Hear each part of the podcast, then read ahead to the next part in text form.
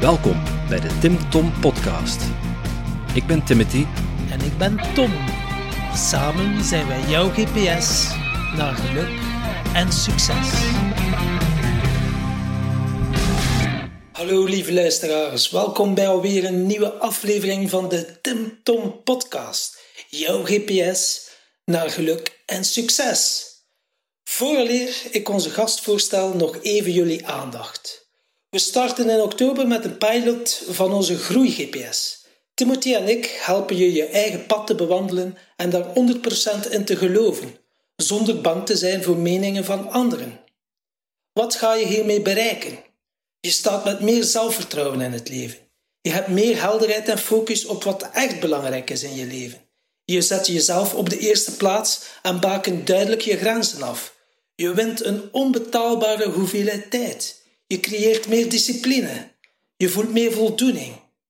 En we zijn nog op zoek naar enkele gemotiveerde en leergierige mensen die onze GPS willen uittesten.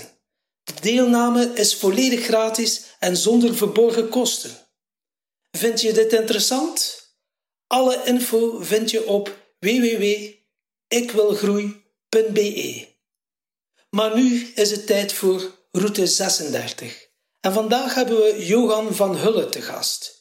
Johan is consultant en vanuit zijn passie voor natuur en persoonlijke groei adviseert hij bedrijven om een betekenisvolle businessstrategie te formuleren en een veerkrachtige organisatie neer te zetten voor een solide ontwikkeling van hun bedrijf. Naast een sterke focus op de toekomst, innovatie en digitalisatie staan vooral respect voor de natuur, duurzaamheid en de mens centraal.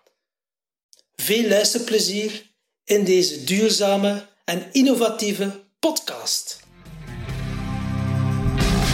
Dag Johan. Dag Tim en Tom. Johan. Tof dat je bij ons wilde langskomen. Welkom bij de podcast. Ja, dankjewel. Johan, uh, voor, de, voor de luisteraars, kun jij ons eens uh, ons vertellen wat jij, wat je precies doet? Ja. Um, momenteel ben ik uh, management consultant of business consultant um, en ben ik mij enorm aan het focussen om bedrijven te helpen met het vormen van een, well, wat je eigenlijk zou kunnen noemen op zijn Engels sustainability agenda.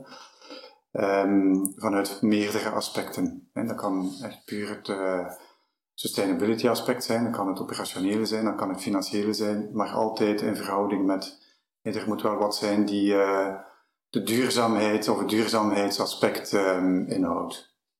En zo bedrijven, bedoel je dan grote bedrijven, kleine bedrijven? Of? Meestal kleinere bedrijven.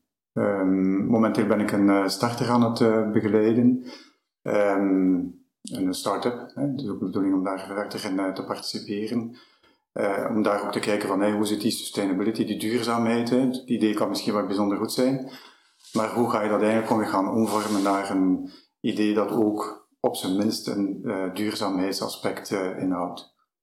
Ja. Duurzaamheid is een, ja, een hot item uh, de laatste jaren. het is altijd al belangrijk geweest, maar ja, nu krijgt het toch wel ja, met, met allemaal bewegingen, gelijk mevrouw Groenberg en, en, de jeugd die, die, die massaal gaat spijbelen voor, voor het klimaat, krijgt het toch wel andere vormen. Het wordt steeds belangrijker. Wat komt bij jou die passie voor, voor duurzaam, duurzaamheid vandaan? Ik denk dat hij er altijd heeft uh, ingezeten. Um, het is eigenlijk gewoon de balans met uh, mens, natuur, um, wonen, natuur, etc. Dus eigenlijk van, vanaf kind af aan heb ik mij altijd uh, geïnteresseerd in van hoe wonen wij nu en hoe gaat dat evolueren naar de toekomst toe. En twee zie je ook allemaal, en dan kun je misschien de link leggen naar de persoonlijke ontwikkeling ook, is van het, het gaat altijd maar verder en verder. Hè. Um, en ook duurzaamheid, hoe dat we er nu in gewoon naartoe kijken en de kleine stappen die daarin genomen worden, of misschien zelfs de grotere stappen die daarin genomen worden, hoe gaat dat uh, verder evolueren? En het belangrijke daarbij is dat de mens in feite gewoon ook met die natuur in balans blijft. Kunnen we verder ontwikkelen? Zeker en vast. Maar iedere stap die we zetten, moeten we ook rekening houden van wat is eigenlijk gewoon onze impact op de natuur? Um, en hoe gaan we dat, dat verder gaan combineren met elkaar? En ik denk dat COVID stoute tongen beweren dan van dit is eigenlijk gewoon weer de straf, hè, omdat we nooit echt uh, duurzaam zijn geweest. Uh, zover zou ik niet durven gaan. Maar het, heeft wel een, het is wel een indicatie van mens en natuur zijn gewoon in, in balans gekomen. En eigenlijk zou je hetzelfde kunnen zeggen van, wij als mensen zien regelmatig ook wel eens, we komen in, in balans en we gaan ons terug gaan settelen. Hè? Dat duurt soms een periode, we hebben acties nodig om dat te doen, maar dat lukt wel.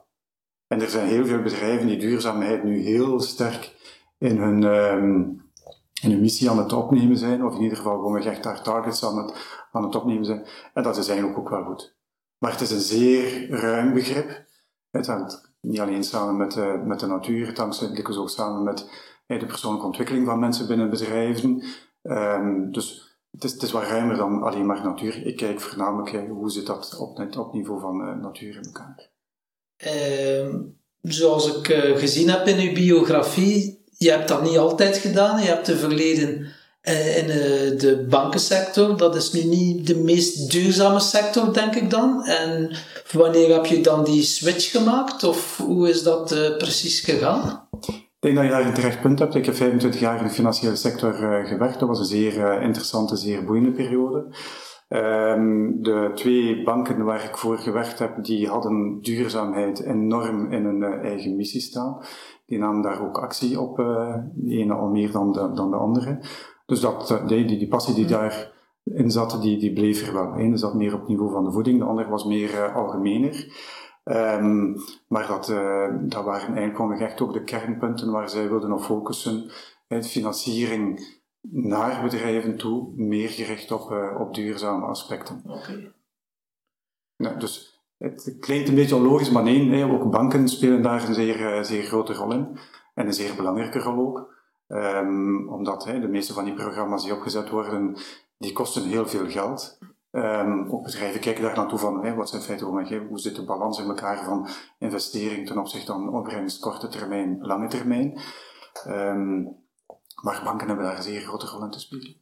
En wat maakte dan dat je de switch maakte? Hadden zoiets van, ik kan hier niet meer groeien of zo? Of ik denk dat daar uh, meerdere redenen waren. Ik uh, was eigenlijk gewoon weg uitgeblust. Um, en dat was niet onopgemerkt gebleven, ook door, het, uh, door mijn managers.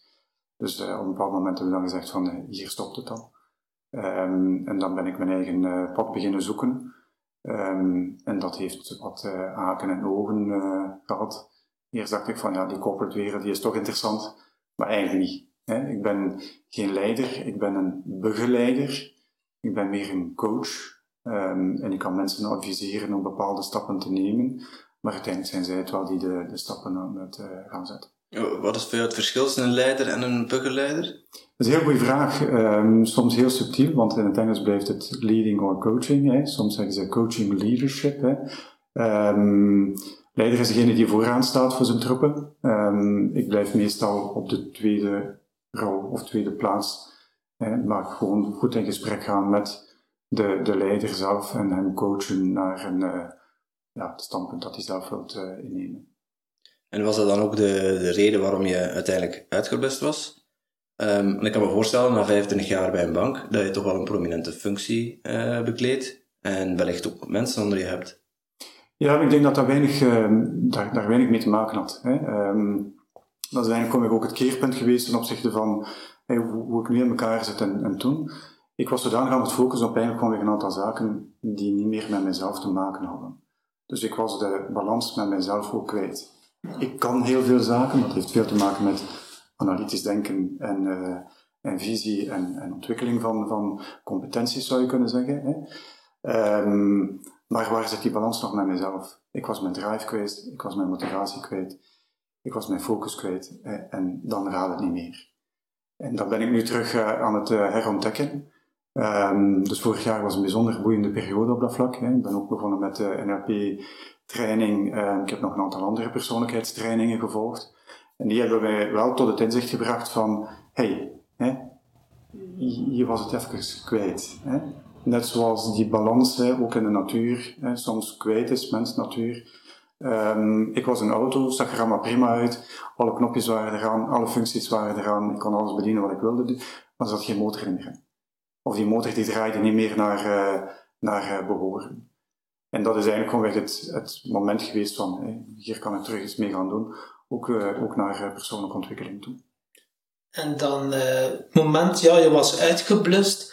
Uh, voor onze luisteraars, heb je concrete tips? Mensen die nu ook zo'n periode ervaren van, oké, uh, ik heb dat als eerste stap genomen. En je hebt uh, gekozen voor een andere job, maar dan gewoon puur als persoonlijke ontwikkeling. Ja, maar ten eerste duurt soms een tijdje vooraleer dat je echt voor mee hebt van ik ben uitgeblust. Sommige mensen gaan echt op de bank gaan liggen. Die zeggen van ik heb een burn-out of een burn-in, whatever, hè, die, die woorden ook zijn. Voor mij was dat niet zo. Ik was nog altijd actiegericht, actiegedreven en zo. Maar alles wat ik deed van, ja, die, motor die stopte. Dus het heeft wel een tijdje geduurd om te, te beseffen voor mijzelf van waar, waar zit het hem dan in? En dan ben ik vorig jaar um, heb ik een, eh, een paar persoonlijkheidstesten gedaan. Ook in het kader van hè, um, aansluiten bij bepaalde groepen, strategische groepen, coachinggroepen, etc. Um, en die hebben mij een bepaald inzicht gegeven, maar nog niet dat het echt doordrong. Je zou kunnen zeggen van, de grond was te droog, als je er water op gooit, dan glijdt het gewoon weg. Um, het is pas begin dit jaar, door, door iets anders, door een andere gebeurtenis, dat ik daar gewoon echt heel goed inzicht in had van, hey, dit is jouw innerlijke zelf. Ga daar weer gaan focussen. En niet op het uiterlijke aspect, niet op die kennis die je opgebouwd hebt, niet op die analyse, et cetera, op die visie, et cetera. We gaan gewoon weer echt persoonlijke, die persoonlijke kracht weer gaan ontwikkelen. Hij wees weer uh, gefocust, weer gemotiveerd, weer uh, die drive die, uh, die ik had, die ik vroeger had, die ik op een bepaald moment kwijt was, die heb ik nu terug gevonden. Ja, ik moet zeggen, het is, klinkt voor mij wel herkenbaar. Mhm. In die zin van, je geeft aan, ik was nog steeds actiegericht, dus het is niet dat je functioneren eronder leed, maar je geeft eigenlijk aan dat je uh, van binnenuit het gevoel had dat, er, ja, dat het niet meer bij jou paste. En zit dat dan in je, in je, in je kernwaarden? Dat je op zoek ging naar je, binnen, je, eh, binnen in jezelf, persoonlijke ontwikkeling, uh, van ja, wat, wat, wat scheelt er nu? Of had je er al in de gaten van wat er verkeerd was? Want ik had daar zelf wel moeite mee om dat echt te duiden van ja, dit is er aan de hand. Ik, ik leefde eigenlijk niet meer in lijn met mijn eigen, met mijn eigen kernwaarden. Ja. Ik weet niet of dat het, ik, ik dacht dat ik nog altijd leefde in, in lijn met mijn eigen kernwaarden, maar het was eigenlijk gewoon meer de ziel die, die ik niet meer vond. Mm um, en die ik nu volledig teruggevonden heb, uh, voor, uh, voor alle duidelijkheid. Of terug aan het vinden ben, hè. Uh, dat is ook al belangrijk. Um, maar ik ga het gewoon zeggen, zoals een, een oud collega van mij het ooit gezegd heeft, is van, um, en eigenlijk je ook iemand die het eh, een paar maanden geleden gezegd had van, Johan, als ik jou vier, vijf jaar geleden zag, dan was jij hyper gefocust. Dan was jij hyper gemotiveerd. En als ik jou hè, toen terugzag, dan zeg ik van, dat zie ik niet meer. En dat was eigenlijk gewoon voor mij ook het kantelmoment van, hey, dat is eigenlijk gewoon weg, mensen blijven gefocust op bepaalde zaken, en dan komt het ook wel goed. Maar mijn focus zat op duizenden zaken. En dan kan het niet goed komen. Je kunt geen... Mensen hebben twee armen, twee benen. Ehm, je zou kunnen zeggen van we kunnen gewoonweg vier zaken vastpakken. Ik dacht dat er tien moest vastpakken. En dan loopt het verkeerd, want op het moment dat je de ene vast hebt en denkt van ja, moet hier nu nog naar de andere, dan begin je te panikeren. Ik kan niet zeggen dat er paniek was bij mij, maar dan, dan gaat het verloren. En dat was eigenlijk gewoon ook het moment ook het inzicht dat ik gekregen had is van, ga weer gaan focussen. En dan komt het wel weer goed. En ga weer die, dat was eigenlijk ook een van de punten die ik uh, geleerd heb bij, bij die NLP, is van, clear communication is eigenlijk gewoon ja, clear focus. Hè. Zet, je, zet je doelstelling heel helder. Maak het realiseerbaar voor jezelf, zonder dat er anderen in betrokken worden. En dat lag volledig buiten mij. En dat was eigenlijk ook het moment van, hey, hier pak ik het weer te samen, hier kan ik weer gaan focussen, hier kan ik weer een doel gaan stellen, hier kan ik weer duidelijk gaan stellen van, hè, als ik een bedrijf ga adviseren, dan is het op dat vlak. Ja? Dat is dan vroeger wat, ik kan een bedrijf op alle vlakken adviseren. Dat kan ook, maar dat is niet helder. Hè? En nu wordt het heel specifiek. En dat is eigenlijk moeilijk om vast te stellen van, hè, wanneer, wanneer merk je dat? Um, want het, het, lijkt als van de buitenwereld is mij aan het controleren. Ik denk dat ik de buitenwereld controleer, maar het omgekeerde gebeurt. En ik verlies voor mijzelf controle en ik wil die controle op een of andere manier terug hebben. Ja, dat is mooi geboord. Ja. ja, het is eigenlijk, ja, wat ik, wat ik zou zeggen is van de auto staat er, maar de motor draait niet meer. En je mag er benzine in, in gieten, maar die klik komt niet. En dus, uh, ja, een lege accu kun je hem niet starten. Nee, dat is ook zo. Nee. En uh, wat, is eigenlijk de, e-, wat zijn de eerste stappen die je genomen hebt om, uh, om het pad van persoonlijke ontwikkeling te gaan bewandelen? Het is, het is altijd een, een direct aanvoelen geweest van, hier moet ik iets mee doen. Het eerste moment dat ik uh, uit die financiële sector was, was uitgestapt, dacht ik van, ik ga een coaching gaan volgen. Dat heb ik ook gedaan. Die heeft mij ook enorm geholpen. Alleen had hij zelf ook nog niet meer op dat moment van, dit, dit klopt niet, die ziel is niet, is niet meer aanwezig, die, die motivatie is er niet, die focus is er niet, hè. Uh, die actiegerichtheid die was er wel. En daarop gewerkt, dat ging niet. Hè. Um, en dan tweede... Wat, wat voor coach was dat? Dat is ook iemand die uh, gewoon een, live uh, performance coach, live coaching uh, deed. Um, maar dat maakt eigenlijk niet zoveel uit. Um, ook achteraf, voor mijzelf, was het besef er niet van, hey, je kunt beter daarop gaan focussen, want dat, dat, dat werkt niet. Hè. Um, en dan zijn er nog een aantal andere zaken die ik gedaan heb. Ik heb, ik heb ook heel veel gelezen uh, die, die periode. Zowel technische boeken als eigenlijk gewoon echt persoonlijke ontwikkelingsboeken. En vraag me de naam nu niet hoor. Die kan ik achteraf opzoeken, maar dat heeft nu niet, niet zoveel belang. Um, om geleidelijk aan tot dat inzicht te komen van, wat, wat, gebeurt er in feite gewoon met, met een mens? Als hij voelt voor zichzelf van, ik ben in, in balans. En nu weet ik het. Um, en nu begin ik daar gewoon echt geleidelijk aan echt bepaalde zaken, ook in dagdagelijkse zaken, enorm op te richten van, en niet zomaar routine van maken, maar gewoon puur op gaan focussen. Hè? Um, COVID en de COVID-periode ben ik enorm gaan kijken ook naar um, ja, iedere dag gaan wandelen, iedere dag gaan, uh, gaan fietsen, maar niet zomaar gaan wandelen. Wandelen met een doel. Hè? Um, om dat focusaspect daar terug in te krijgen, hè? om dat terug te leren. Hè? Bij wijze van spreken was ik een kind dat leerde lopen. Hè? en dat vond ik daar ook wel heel belangrijk aan. En lopen, wandelen met een doel, uh Kun je, kun je ons uitleggen wat je, wat je daar precies mee bedoelt? Wandelen met een doel is sowieso een uitgestippelde route gaan, gaan, gaan volgen.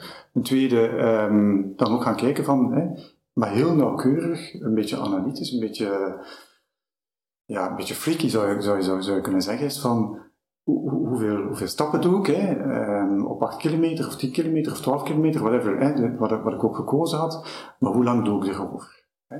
En probeer iedere dag beter te zijn dan de vorige dag. Dat vond ik ook al een heel belangrijke in dat, uh, in dat volledige traject. Hetzelfde met fietsen. Hè, 40 kilometer, dan 42 kilometer, dan 45 kilometer, dan 50 kilometer. Dus tijd. Hè, dus kleine stapjes. Kleine stapjes eigenlijk ik gaan zetten. Niet alleen dus de eerste stap gaan zetten, maar iedere keer gewoon weer ook die kleine stappen gaan zetten. Om iedere dag te gaan focussen en focussen op beter te worden dan de vorige dag. En dat heeft mij wel enorm geholpen ook, omdat... Uh, om eigenlijk die mindset terug te krijgen van hè, naar, naar een stukje succes zou je kunnen zeggen. Um, iedere dag beter doen dan de, dan de vorige dag. En hoe kan ik dat eigenlijk gewoon gaan omzetten naar andere, andere dingen. En als er dan eens een moment komt dat het niet lukt om beter te doen, hoe gaat het daarmee om? Dat is zeer goed, hè. Um, en zijn gewoon weg aanvaarden dat het niet, uh, niet beter is. Hè. En lukt dat? Dat lukt, ja. Um, dat lukt. Ik ben een uh, gepassioneerd golfspeler. Hè. Ook daar doen we dat. Uh, ik probeer in feite in mijn 18 holes dan in zo kort mogelijke periode te lopen, te wandelen eigenlijk. Hè. Um, maar dat gaat niet iedere dag vanzelf. Maar dan is het gewoon van drie dagen op een rij beter en één dag iets minder. Aanvaard het gewoon dat het net iets minder is. Hè. Um, en ga gewoon weer terug die volgende dag met volle moed. Hè. We gaan het weer beter doen dan, uh, dan de vorige dagen. Want uh, ja, het klinkt heel mooi, gewoon aanvaarden. Hoe, hoe doe je dat precies? Want uh, um, ik merk bij mezelf, als ik een doel heb ik haal het niet, ik ben ook nu wel in dat proces van, oké, okay, aanvaarden, maar er zit toch nog wel wat weerstand, voel ik dat bij mezelf, van dat ik... Uh... Ja, correct. um, maar het is, het is eigenlijk, het, het moeilijke ervan is van, op het moment dat je de volgende dag ook weer niet beter doet. Hè? Je ziet van, ik aanvaard het voor even, maar de volgende dag gaat het weer minder dan wordt het lastig. Hè? Mm-hmm. Dan zit je weer die, die spiraal naar beneden toe. Hè? Um, en dan is het gewoon even terug, stapje terugzetten. Hè? Een soort helikopterview of een bird's view. Hè? gaan, gaan nemen en zeggen van, wat is er gaande? Hè? En hoe komt het dat de ene dag nu echt iets minder gaat dan de andere? Hè? En kijken van, ligt het bij mezelf? Ligt het aan een aantal andere aspecten? Ligt het bij mezelf van, hoe zat mijn motivatie in elkaar? Hè? En dat geeft weer de, de, de mogelijkheid en de kracht om gewoon weer verder te gaan naar de volgende dag toe. Dus kan eruit concluderen is gewoon even eruit stappen en het analyseren uh, als, uh, ja, een beetje als toeschouwer. Dus jezelf zien als cliënt bijvoorbeeld. Eigenlijk wel, ja. ja. ja. Dat is een manier waarop ik het doe. Uh, iedereen kan het op zijn manier doen. Um, maar het gaat niet altijd van een, van een leien dakje, dat weten we. Je moet het uiteindelijk toch allemaal zelf doen, dus dat is een goede manier om, om jezelf te blijven coachen en beter te blijven ja. worden. Ja. ja. Het is wel een, een, een goede tip ook om, als je uh, vooruit wil, dat je met iets heel simpels zoals wandelen, daar eigenlijk al zo'n groot effect mee kunt bereiken. Ja, eigenlijk wel. Omdat je, zoals ik het voor mezelf ervaren heb, is van hele kleine doelletjes gaan stellen, hele kleine stapjes gaan zetten. En dan eigenlijk zeggen van, dit lukt. En wat zou nu eigenlijk gewoon de volgende stap kunnen zijn? En hoe zou dit proces eigenlijk gewoon ook kunnen doortrekken naar een aantal andere zaken? Ook daar zitten, zitten bepaalde valkuilen, ook daar is het proces niet altijd even, even gemakkelijk, maar het helpt wel. Ja, um, me inderdaad, zoals gezegd, hele kleine stapjes zetten, kleine doelen zetten, en dan verschiet je soms waar dat je dan staat na een jaar, hè? Ja. door uh, de Ja. progressie die je maakt. Soms, uh, hoe zei ik weet niet wie dat, dat was, is dat uh, 1% beter dan de vorige dag. Ja. Um, maar als je ik klein begint, dan zie je niet direct het feit gewoon weer wat het effect is, maar op de duur begint het wel gewoon echt heel groot te worden. Tony Robbins zegt van mensen overschatten wat dat ze op, een, op één dag kunnen doen, maar ze onderschatten wat ze op een jaar kunnen doen. Dat klopt. Ja, dat is inderdaad ook wel iets dat er tegenaan leunt. Want bijvoorbeeld mensen die eh, bij mij in de praktijk komen, ja, ik zeg ja, een boek lezen, dat kan je verbeteren, zeker. Je kunt je persoonlijk ontwikkelen. Ja, maar ik lees niet graag. Maar ik zeg, begin dan bijvoorbeeld met een kwartiertje per dag te lezen. En ik zeg, op een kwartier per dag lees je 10 bladzijden. Mhm. Ik zeg, 10 bladzijden per dag is 300 bladzijden op een maand. Ik zeg, dan heb je een boek uit. Ja. Ik zeg, op een jaar zijn dat 12 boeken. 12 boeken die je direct kunt toepassen in de praktijk. En ja, dan gingen bij veel mensen hun ogen open van, wauw, zo had ik het nog niet bekeken. Kijk, de Mount Everest eh, wordt ook niet beklommen op één dag. Dat zou knap zijn, ja. Ja, dat zou inderdaad wel knap zijn. Misschien dat er mensen zijn die dat als doel hebben. Hè. Ehm, maar eigenlijk zie je daar ook van de eerste stap wordt gezet. Hè, De voorbereiding is belangrijk, de eerste stap wordt gewoon gezet. En dat is ook in het eh, duurzaamheidsverhaal voor de meesten, hè, voor de meeste bedrijven zo, is van beginnen gewoon weer echt met kleine stappen te zetten. Ehm, zodanig dat het ook leefbaar wordt voor iedereen en dat er gewoon echt een soort van gewenning komt. Dat dit eigenlijk gewoon weer realiseerbare doelen zijn op, eh, op termijn toe. Ehm, het huis wordt ook niet op één dag gezet. Het begint ook met eh, één steen. Dus, ehm, en eigenlijk als ik dat voor mijzelf dan ook bekijk en ook voor anderen, hè, het zijn altijd die kleine stapjes, die kleine focusjes die eigenlijk gewoon zeggen van ik heb succes behaald. En ik kan het. En ik eh, kan weer eh, lopen. Ik kan weer andere zaken doen. Ik ben weer gemotiveerd. Ik ben weer aanpasbaar. Ik ben weer et cetera. Ehm, die ook eh, die kracht geven om in feite gewoon echt ook verder te gaan. Ja, maar om die kleine stapjes te zetten, heb je natuurlijk wel een groter doel nodig. Een helder, concreet groter doel nodig. Want anders weet je niet precies naar waar dat je wilt gaan. Dat klopt. Ja, dat is ook zo. Hè. Dus jij weet bijvoorbeeld wel van, oké, ik zou graag binnen een jaar daar staan en binnen vijf jaar daar. Of, Ehm, ik heb dat voor mezelf al geformuleerd. Ik ga dat nu niet, nu, nu niet hier doen. Hè. Ehm, maar dit- dus iedere stap die ik nu aan het zetten ben, is, is ook een stukje reflectie van hey, hoe past dat eigenlijk gewoon in het algemene kader. Ehm, en ook de setbacks, hè, wat jij daar net noemde, van hè, het aanvaarden van even een keer een, een dingen van hoe kan ik daar op, op een of andere manier mee omgaan? En, en wat, wat leer ik daar uiteindelijk uit? Hè? We leren uit onze fouten. Sommige mensen leren uit de, de, de goede zaken. De meeste leren eigenlijk gewoon ook van, als het verkeerd gelopen is, van wat zit erin? Hè? En hoe kunnen we het de volgende keer in feite gewoon weer beter doen? En dat is, eh, bij mij is dat net zo. Ja. Dus aan de ene kant de juiste intentie zetten, aan de andere kant kleine stapjes Mhm. eh, naar, uw, naar uw grotere doelen toe. Eventueel met, met tussendoelen, hoor ik je zeggen. Eh mild zijn voor jezelf. Ehm, zijn er zo, ja, zeg je dat, evalueer jij dat op, op frequente basis uh, waar je staat? Zijn er zo van die momenten, dat wil ik zeggen, uh, waarop je even terugkijkt welke weg je al afgelegd hebt? Um, onbewust, onbewust misschien, misschien wel, ja. Um, maar ik denk dat dat voornamelijk ook komt om die momenten van, hey, heb ik een tegenslag gehad van, en hoe zit het nu in elkaar? En kan ik het aanvaarden van mezelf? Kan ik ermee omgaan? Wat kan ik eruit uh, leren? Um, maar op het moment, voor mezelf dan, als ik weer terug ga naar dat algemenere doel, dan, dan loopt het weer los. Um, en dat een fractie van een seconde reflectie, dat kan. Maar echt gaan mediteren, dat, uh, dat heb ik nog niet gedaan. Nee, nee ik, ik, het, het, hoeft niet per se in de meditatie te zijn. Nee, maar het, het, het, kan, kan inderdaad wel een vorm van, nee, als je mediteert, dan kun je inderdaad wel zeggen van, nu ga ik gewoon eens terugkijken van, van waar kom ik, waar sta ik in feite kom ik nu. Um, een beetje levensbeschouwend of een beetje beschouwend gaan, uh, gaan werken.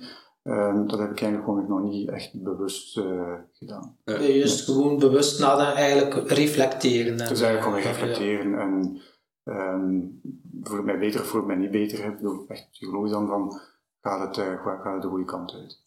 Ja, ik, vraag het ook omdat dat is zo'n beetje een, een, een ja, veelgemaakte valkuil. Uh, eentje waar ik zelf ook al uh, dik in getrapt ben. Uh, is dat je ja, in actie schiet, je hebt je doelen gesteld, je gaat ervoor, je bent gedreven, ja, doel na doel. Alleen, ja, op een gegeven moment moet je moet ook wel genieten van, van de weg mm-hmm. die je aan het afleggen bent. En dat was dan in onze mastermind. En dan kreeg ik de, kreeg de feedback vanuit, van, uh, van mijn master, mede-masterminders van... Ja, maar uh, je moet ook af en toe je successen vieren. En je moet ook af en toe eens terugkijken van wat je allemaal gedaan hebt. Want dat is echt wel... Uh, al die stappen die je gezet hebt op zo'n korte tijd, dat is eigenlijk wel ongelooflijk. Dat ik zoiets had van... Ja, ik vind dat maar normaal.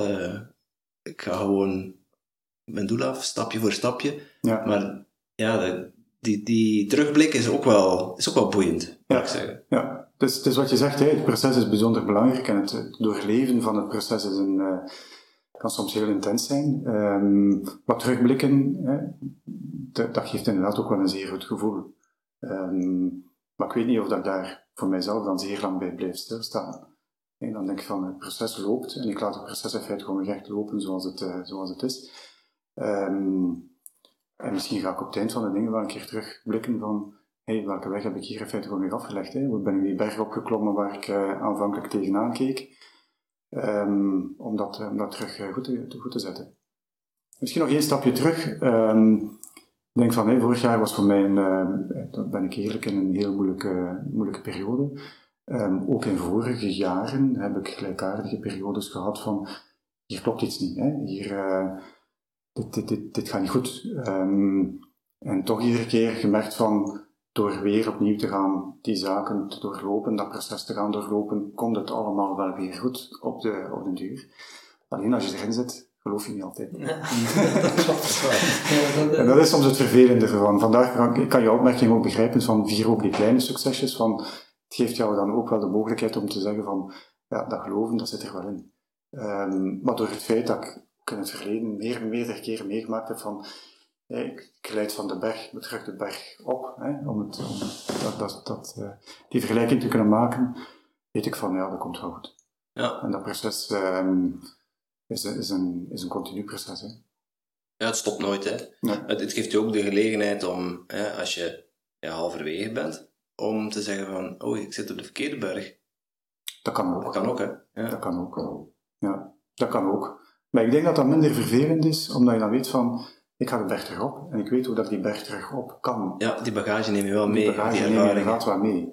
Um, maar soms is het niet altijd zo. Dat is, uh, en het klopt inderdaad wel, als je in een dal zit, ja, je hebt enkel maar een dal, dat is tussen twee bergtoppen. Dus ja, dat, Ja. dat klopt inderdaad. Als je even de top hebt bereikt en je zit dan even in een dal, oké, dan ga je naar de volgende top. Maar je weet, hè, er zijn veel mensen die dat ooit gedaan hebben. Hè, en je hebt het zelf, hè, ik heb het zelf ook al gedaan.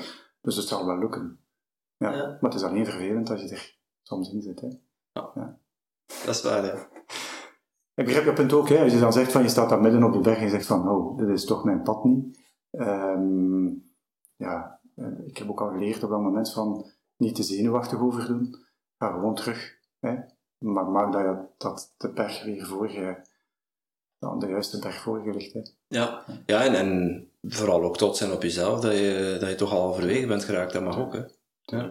En door het te proberen ook inderdaad weten van oké, dat is mijn weg niet, maar ik heb het toch geprobeerd en dat is dan toch wel weer een keuze dat je kan maken, want als je het niet probeert, weet je het ook niet. Dat is ook zo, ja.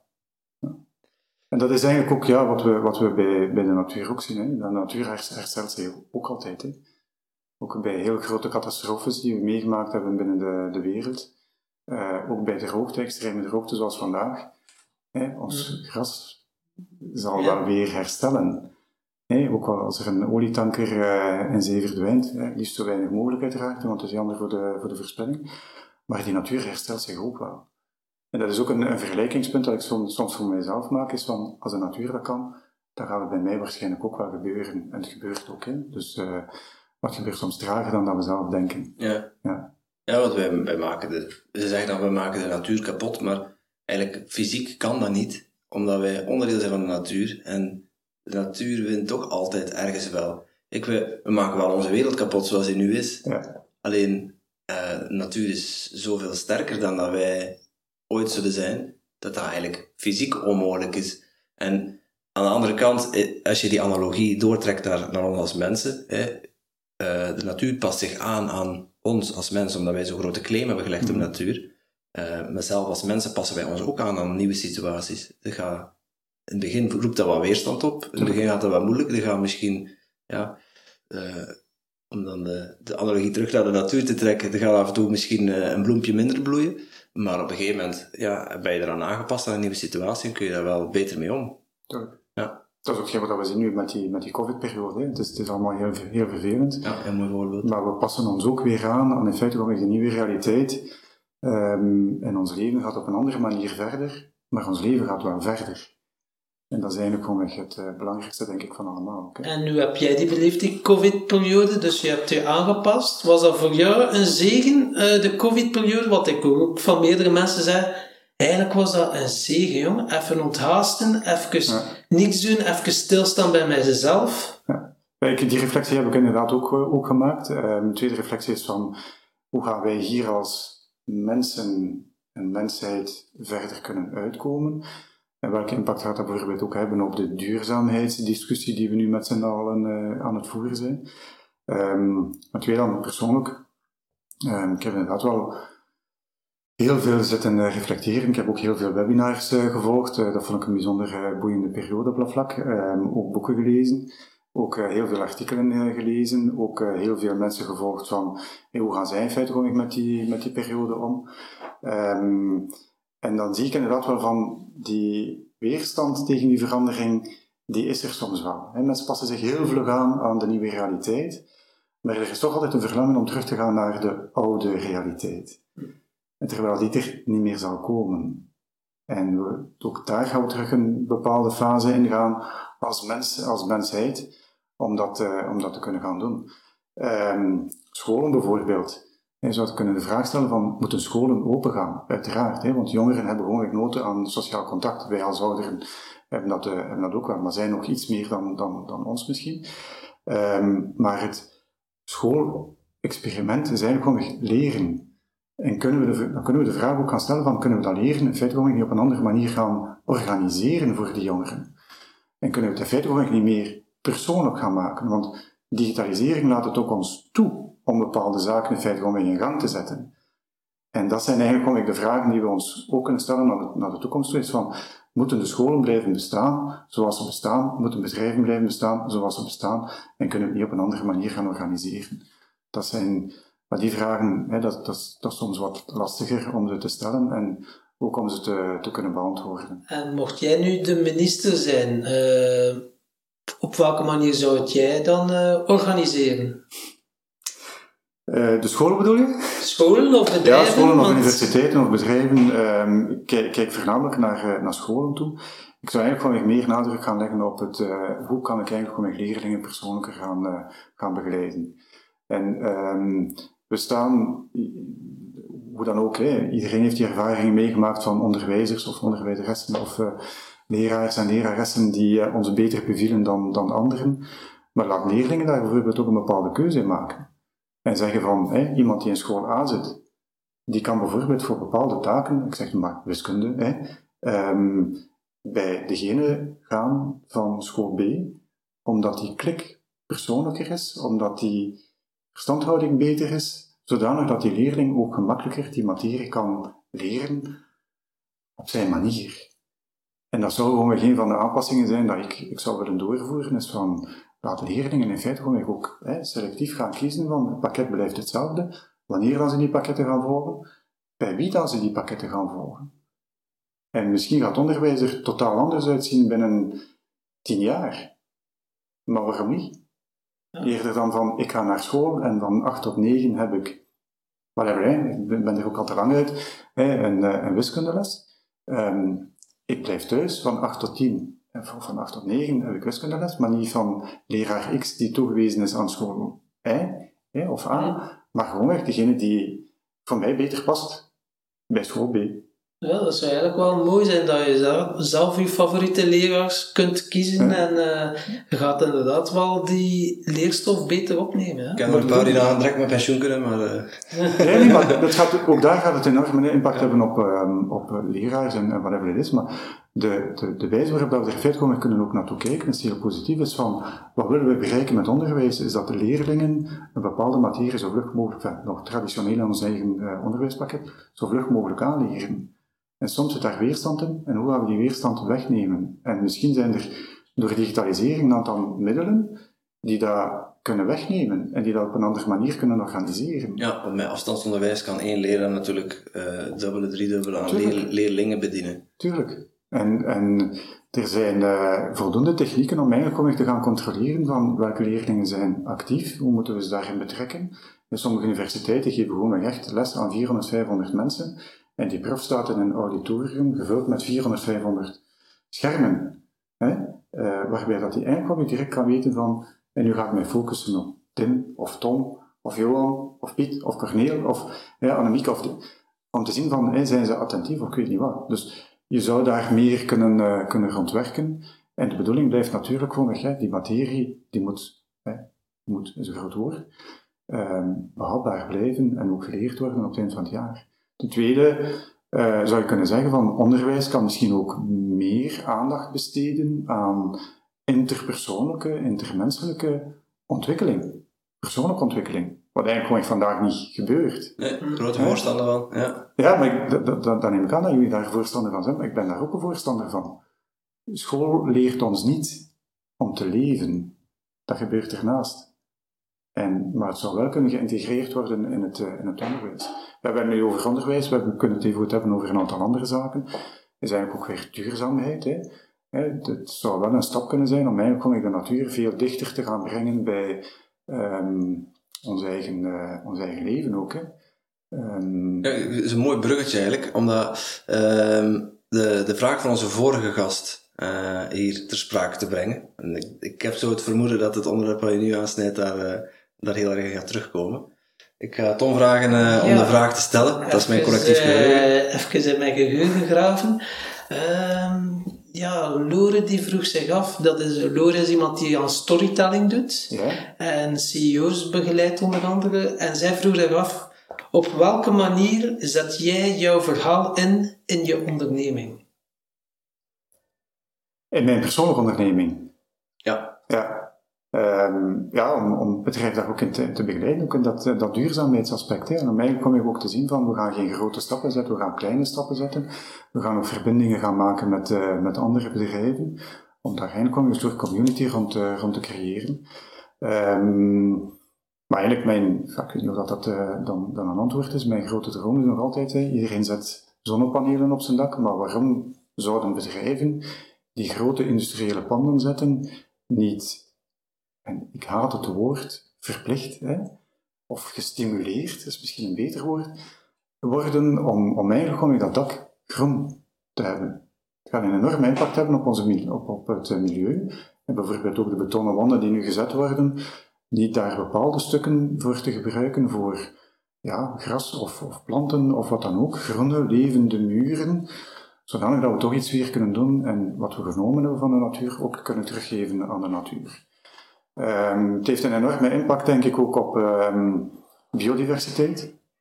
Hè, want ook uh, onze, misschien een, een, raar topic, onze bijenpopulatie gaat er ook aan. Um, Essentieel wel. Wat zeg je? Zeg, essentieel ook. De het is essentieel, een essentieel onderdeel van, het is een, ja, het is een, van ons ecosysteem. In, in het ecosysteem is belangrijk, maar we zijn een bepaalde gewoon aan het uitnemen. Om daar terug, de, terug, terug aandacht aan te, aan te besteden. Um, en dan kom je eigenlijk je terug op de topic van hoe gaan we weer als mens om met de natuur? Hoe gaan we uh, teruggeven wat we eigenlijk voor een stuk ook aan het afnemen zijn, afpakken. Um, en kijk, mijn, mijn allergrootste droom zou, zou bijvoorbeeld kunnen zijn dat waar we iets wegnemen van de natuur, een huis zetten, een industrieel pand zetten, dat we eigenlijk gewoon het dubbele daarvan op een of andere manier ook terugbrengen. Dat kan integratie van groene muren, groene daken, wat dan ook. Om daar weer dat evenwicht in te krijgen. En dan komen we terug naar het evenwicht, ook in persoonlijke balans. hoe gaan we daarmee uh, mee omgaan? En merk je dan specifiek op de, op de gebiedsontwikkelingen of uh, ook op de bestaande bebouwde omgeving? De twee eigenlijk. Hè. Um, ik denk alles wat nieuw gezet wordt, daar kun je gewoon echt veel rond, uh, rond doen. En ik denk dat er ook bepaalde architecten daar ook heel veel en bepaalde uh, bouwpromotoren naar mee bezig zijn. In Antwerpen is er een gebouw gezet geweest dat CO2-neutraal is, um, of dat eigenlijk gewoon ook zuurstof creëert. Um, maar dat creëert niet alleen zuurstof, het geeft een enorme impact op diegenen die erin wonen en diegenen die er rond wonen. Want hè, in de meeste steden je kijkt naar buiten, Tom, en ik zie groen. Hè? Mm. Um, maar in de meeste steden kijk je op een, op een vuile muur, die daar boven nog enorm veel warmte afgeeft, hè? extra warmte afgeeft. En probeer daar iets van te doen. Probeer een groene stad te creëren, hè? dus City in Green, of de Green Jungles, of City in the Jungle, of whatever. Um, en dan kunnen we weer in feite gewoon echt die die, die balansen gaan, uh, gaan herstellen, denk ik. En is er zo'n voorbeeldstad dat je zegt van ja, daar in de wereld hebben ze dat begrepen en proberen ze dat te verwezenlijken? Ja, ik denk dat Singapore, er zijn een aantal Chinese steden daar enorm mee bezig. En ik denk dat uh, in Singapore uh, wordt daar enorm veel aandacht aan besteed. dat is een stadstaat. Um, de stad is ook eigenaar van iedere boom die daar gezet wordt. Dus je kapt niet zomaar een boom. Maar zij weten ook heel goed van waar moeten de bomen gezet worden. En er staan ook een aantal gebouwen waarin gewoon natuur en gebouw in elkaar geïntegreerd zijn. er zijn nog een aantal andere, zoals um, uh, Iran, Irak, is een aantal gebouwen aan het zetten waar eigenlijk gewoon je ziet van die verwevenheid tussen gebouw, natuur, dat komt er. Omdat het besef ook begint te komen van, we kunnen niet anders meer. Hè? De, de gebouwen die we zien in Antwerpen, hè, als we de, de ring oprijden, dat is passé. Um, Italië, Milaan, um, Stefano Burgi heeft daar twee, de Bosco Verticali geplaatst. Zijn eigenlijk wel type voorbeelden moeten zijn voor hoe een toekomstig appartementsgebouw er zou kunnen uitzien. Omdat daar ook weer die verwevenheid tussen de natuur en, en eigenlijk mensen, mensheid, uh, daar enorm uh, in, uh, in verweven zit. Ja, ja, en zeker, ik denk vooral de grote steden hebben daar een belangrijke rol in omdat mhm. zij vaak voor, voor, voor een uitleggebied of gebiedsontwikkeling, neem Antwerpen, een nieuwe, nieuwe Zuid. Um, de, ja, het eilandje is net gerealiseerd, het nieuwe Zuid zijn ze aan het ontwikkelen, maar daar zijn ze niet natuurinclusief aan het ontwikkelen. Terwijl een overheid, die, die, die legt daar de visie neer, die maakt er de plannen voor, die kan dat wel als tender meegeven aan ontwikkelende partijen. Ja. Aan, de andere kant zie je in, uh, ik, ik woon in Antwerpen, dus vandaar dat ik het uh, van dichtbij meemaak. Um, maar aan de andere kant zie je wel dat er aandacht is voor bijvoorbeeld meer groen in de straten. ze stimuleren uh, bewoners om een stoeptegel weg te halen, wat trouwens ook een heel goede tip is voor, voor onze luisteraars. Moesten ze meer groen willen toevoegen, haal stoeptegel bij je voor de deur weg in de stad en zet er een, een klimopplantje. En, en in de stad stimuleren ze dan om bijvoorbeeld een kabel van gevel tot gevel aan te leggen. En daar krijg je dan een subsidie voor, zodat dat klimopplantje naar de buren kan groeien. Ja. Zodat je daardoor al meer biodiversiteit en meer groen in het straatbeeld en uh, ja, je hele beleving van de stad wordt anders daardoor. Wordt inderdaad wel totaal anders. Hè? Als je naar buiten kijkt en je ziet een muur, hè, wat kleur dat die muur ook heeft, of je kijkt naar buiten en je ziet een boom of je ziet iets natuurlijk en je ziet daar ook bewegingen, dat geeft een totaal ander aspect, een totaal andere impact op ons als mens, ook in de beleving hoe wij naar buiten kunnen gaan, dan, ehm, dan wanneer het niet zo zou zijn. Hè. En ik denk dat daar ook het grote onderscheid zit, en voornamelijk COVID zou daar een, eh, een katalysator kunnen in zijn. Um, de lockdown, je kunt ervan zeggen wat je wil, hè, wat is misschien een spijtige gebeurtenis geweest en misschien ook totaal verkeerd of totaal juist, ik kan het niet beoordelen. Maar heel veel mensen hebben het geluk gehad van ik heb een tuintje en ik kan daarin zitten. Maar dat toont ook weer het belang aan van hoe, hoeveel nood wij hebben als mens om eigenlijk om weer terug naar die natuur te gaan, terug die verbinding te kunnen leggen van, van waar komen we vandaan. En als je dan eigenlijk gewoon op die gebouwen op een zodanige manier in de stad op een zodanige manier kunt zetten, is van mensen kijken naar buiten en kijken direct naar het groen, eerder dan naar het appartement van de overkant, hè, de buurman, dat gaat het ook veel draaglijker maken um, in moeilijke periodes, maar ook in, in, in goede periodes. Ja, ja, absoluut. Ik heb het zelf bijvoorbeeld in Antwerpen heel moeilijk um, om daar die rust te vinden, want natuur geeft ook rust, mm -hmm. die, die balans. Uh, ik heb dan het geluk dat ik van een boerderij, uh, uh, dat ik een boerenzoon, boerenzoon ben, dus dat ik in het weekend nog naar een boerderij kan vluchten. en daar die openheid en ja, dat gevoel ervaren.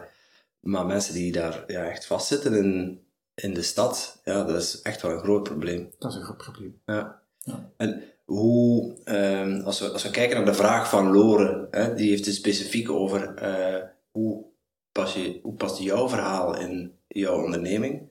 Um, hoe zou je dan eh, de, jouw duurzame insteek, waar komt, die, waar komt die specifiek vandaan? Je zei al eerder al van, ja, dat is in mijn jeugd, uh, was ik al gepassioneerd door, door duurzaamheid. Um, maar nu ben je voor jezelf begonnen, sinds een jaar. Mm um, en ja, in, in, welke mate zorgt, uh, hoe kan ik dat best zeggen, wat engageert jou om voor die duurzaamheid te strijden en om bedrijven duurzamer te maken? Ja, als ik een, een adviseringsopdracht heb, dan ga ik daar in ieder geval gewoon naartoe kijken. Hè. En omdat eigenlijk kom ik ook verder in de, verder eigenlijk kom ik te gaan, te gaan promoten. Dus de, de opdrachten die ik tot nu toe gehad heb, zijn enerzijds voor een, een, eh, een, financiële instelling, die eigenlijk gewoon duurzaamheid, dat, dat zit in haar DNA. Dus dat was niet zo moeilijk. Hè. Het tweede bedrijf eh, die ik geadviseerd heb, daar zit duurzaamheid ook in het eh, DNA. Dat was zonnepanelen. Um, maar daar kijk ik wel naar. En dat vind ik wel belangrijk om daar gewoon ook dat element in te zetten. Ook de start-up waar, ik nu, mee bezig ben, lijkt op zich niks met duurzaamheid te maken, maar ook dat duurzaamheidsaspect gaan we in feite gewoon weer verder gaan uitbouwen. Om eigenlijk kom ik te zeggen van, dit wordt ook een belangrijke naar de toekomst toe. Hè? Hoe jij jouw tijd organiseert, het gaat over het kalendersysteem, hoe jij jouw tijd organiseert, um, en welke impact dat je eigenlijk hebt met dit soort zaken op het, uh, op het milieu. Um, los daarvan, hè, maar die ga, ik, die ga ik ook nog wel aanschrijven, is van, bijvoorbeeld zelf naar de winkel ga, um, ik vind het altijd leuk om te weten van, dit heeft mij x euro gekost. Hè. Maar ik zou heel graag ook weten van, wat is bijvoorbeeld de impact geweest op het milieu? Wat is mijn footprint? Um, en dan kan ik wel zeggen van ik koop avocados, ik vind dat, vind dat lekker, dat is waarschijnlijk ook wel gezond, et cetera. Ook alle discussies. Absoluut, ja. Maar wat is ook de impact daarvan op het, op het milieu? Hè? Om daar eigenlijk gewoon ook verder naartoe te gaan streven, is van mensen meer bewust te maken van wat we kopen heeft niet alleen een impact op onze portemonnee, maar ook op het milieu.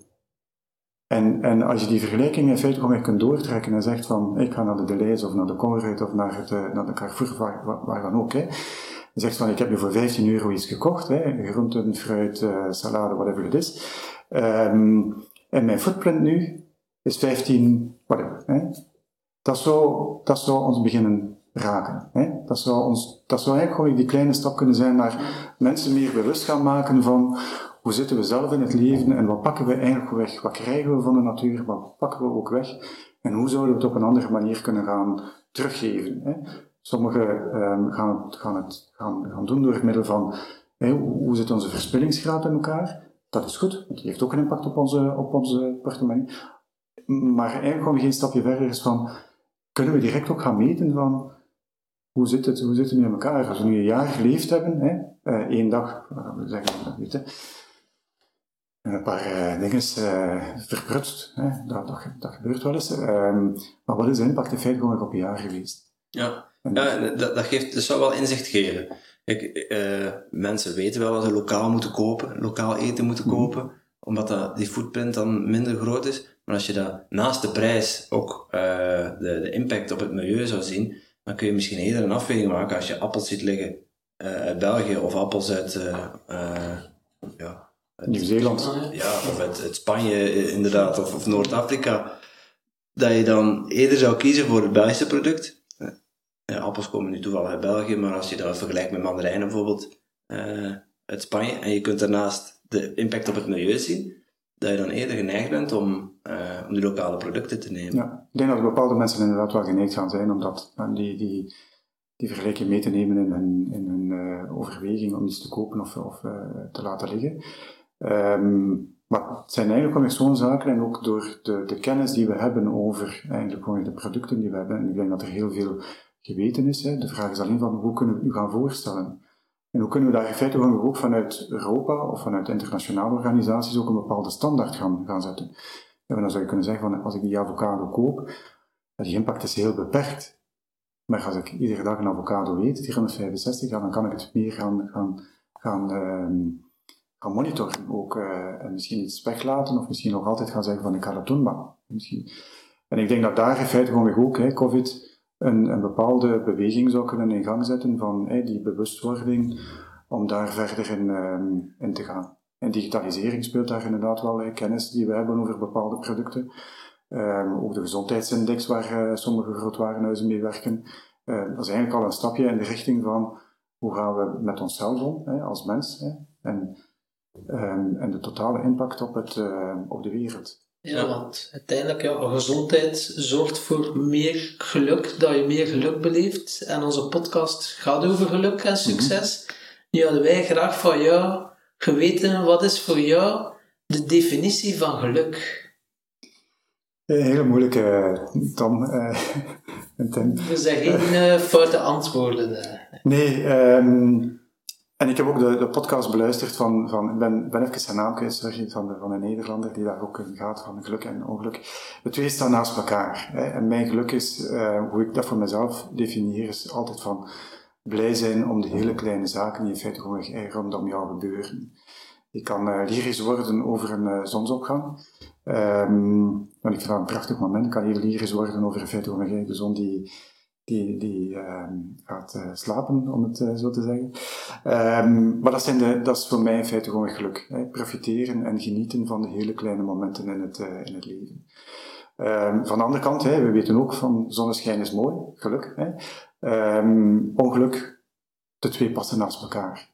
Maar hoe, hoe verhouden ze zich tot elkaar? En weet van, hè, na regen komt altijd zonneschijn. En soms komt na zonneschijn ook wel eens regen dan hebben die regen ook wel nodig om terug te gaan leven. want anders gaat het ook niet. Dus eh, kleine zaken. Ik heb niet echt een definitie, maar genieten van kleine dingen. Dat is een hele mooie verwoording van uh, geluk. Want uiteindelijk, ja, om geluk te ervaren, moet je ook eerst weten wat dat ongeluk is. Want anders kan je het niet ervaren, geluk. Dat ja. klopt inderdaad. Yin yang. Ja, ja. het, moet, het, moet, het, mag of moet, het, moet er allebei zijn. Ja. Ze kunnen er allebei zijn, maar uiteraard hebben we het altijd veel moeilijker met ongeluk. Um, maar het is net hetzelfde zoals in feite het is een kleine beweging, maar ook een grotere beweging van iedere periode die we meemaken als mens, hè, maar ook als mensheid, gaan we soms door een dal en klimmen we soms terug naar die berg waarin dat we het geluk weer kunnen ervaren. Dat is de conjunctuur van de economie, de natuur op en af gaat. Ja. ja. Ja. Dus het zit overal in eigenlijk. Hè. Het zit eigenlijk overal dat klopt. Als we, uh, als we kijken naar het begrip succes, hoe zou je dat definiëren, Johan? Ja, dat is, uh, dat is ook een moeilijke. Um, ik, ik, enerzijds, het is, het is in balans zijn. Hè. Dat, dat vind ik al een hele, hele goeie om, om, om eigenlijk te zeggen van ik ben succesvol. Want dat betekent dat ik voor mezelf in feite gewoon ook aanvaard wie ik ben en hoe ik ben en ook in de wereld staan. Dat vind ik al een heel belangrijk en dat is eigenlijk gewoon ook de basis voor, het, uh, voor andere zaken. Dat betekent ook ja, fouten aanvaarden. Um, we hebben het er net ook uh, in het begin helemaal over gehad. Maar eigenlijk ook proberen, hè, die constante draai van mij, gewoon iedere dag beter te doen dan de, dan de vorige dag. gekoppeld weer aan het fouten aanvaarden en maken dat die, dat, dat die balans kan teruggevonden worden. Maar ik zou succes voor mijzelf niet gaan definiëren als van ik heb een super chic huis of ik weet niet wat, of ik heb iets uh, gerealiseerd. Of, uh, dat, is, uh, dat is minder relevant, vind ik. Ja, dus je zegt van voor mij succes is, laten we het samenvatten, genieten van de kleine dingen, maar ook accepteren dat sorry, geluk, geluk, geluk, geluk, ja, dat bedoelde ik ook. Geluk is voor mij uh, genieten van de kleine dingen. En aan de andere kant accepteren dat er ook ongeluk mag zijn. Mm -hmm. En succes is voor mij ja, kleine stapjes zetten, vooruitgang maken en vooral uh, iedere dag een klein beetje beter, of een klein beetje. Ja. Meer doen en beter doen dan eigenlijk waar ik de dag voorheen. Maar, eh, en dan de andere aspect is eigenlijk gewoon ja, je einddoel mijn einddoel voor, uh, voor ogen houden. Um, en dat is uh, ja, succesvol bedrijf. En dat zorgt voor balans dan. En dat zorgt eigenlijk gewoon voor de, voor de totale balans. Ja. Mooi. Um, we naderen het, uh, het einde van, uh, van deze podcast alweer. De tijd, de tijd staat niet stil. Um, heb jij nog een, een, een, toffe vraag voor onze volgende gast? Altijd een pittige. Um, ik sluit misschien een klein beetje aan, maar onder andere woorden van, van wat, wat hier ook al aan bod gekomen is, is van wat is jouw grootste ergernis en hoe ben je ermee omgegaan? Een hele mooie vraag. Ja, ja ben benieuwd. Heel benieuwd. Ik ben benieuwd wie dat dan gaat beantwoorden. Het zal uh, Begijnlijk Bleu zijn. Begijnlijk Bleu van uh, Foute Vrienden. Ook uh, een hmm. natuurliefhebber, ja. meer bepaald een vogelliefhebber. Oké. Okay. Ja.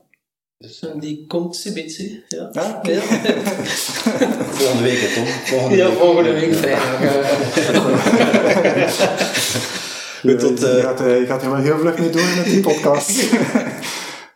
Tot uh, slot, Johan, heb jij nog een, uh, ja, een leuke quote, wijsheid of levensles die je wilt delen met onze luisteraar?